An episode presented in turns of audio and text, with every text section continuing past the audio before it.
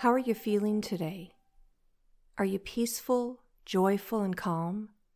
Or do you feel stressed and anxious or unhappy? Did you know that your feelings come directly from your thoughts?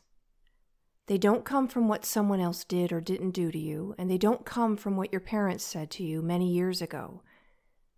They come from what you think about the actions or words of another or a particular circumstance you find yourself in.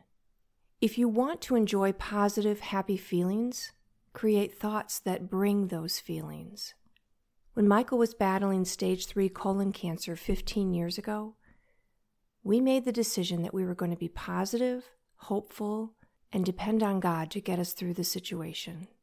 Rather than being fearful, sad, and full of anxiety, we were going to be joyful and bring humor into our lives as much as possible.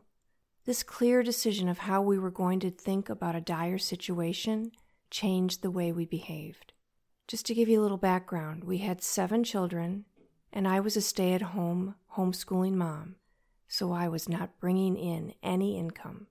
Michael had a clear history of colon cancer in his family, and his own father died of colon cancer when Michael was 17.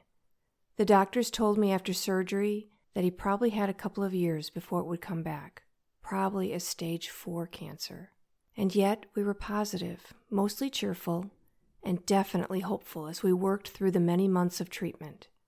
Choosing positive thoughts in a serious situation is not easy.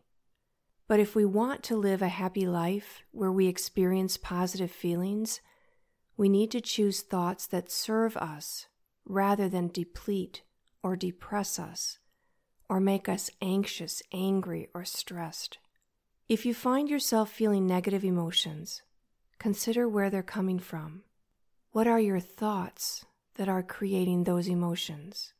Then see if you can create another thought about the circumstance that brings you a feeling that serves, supports, and uplifts you.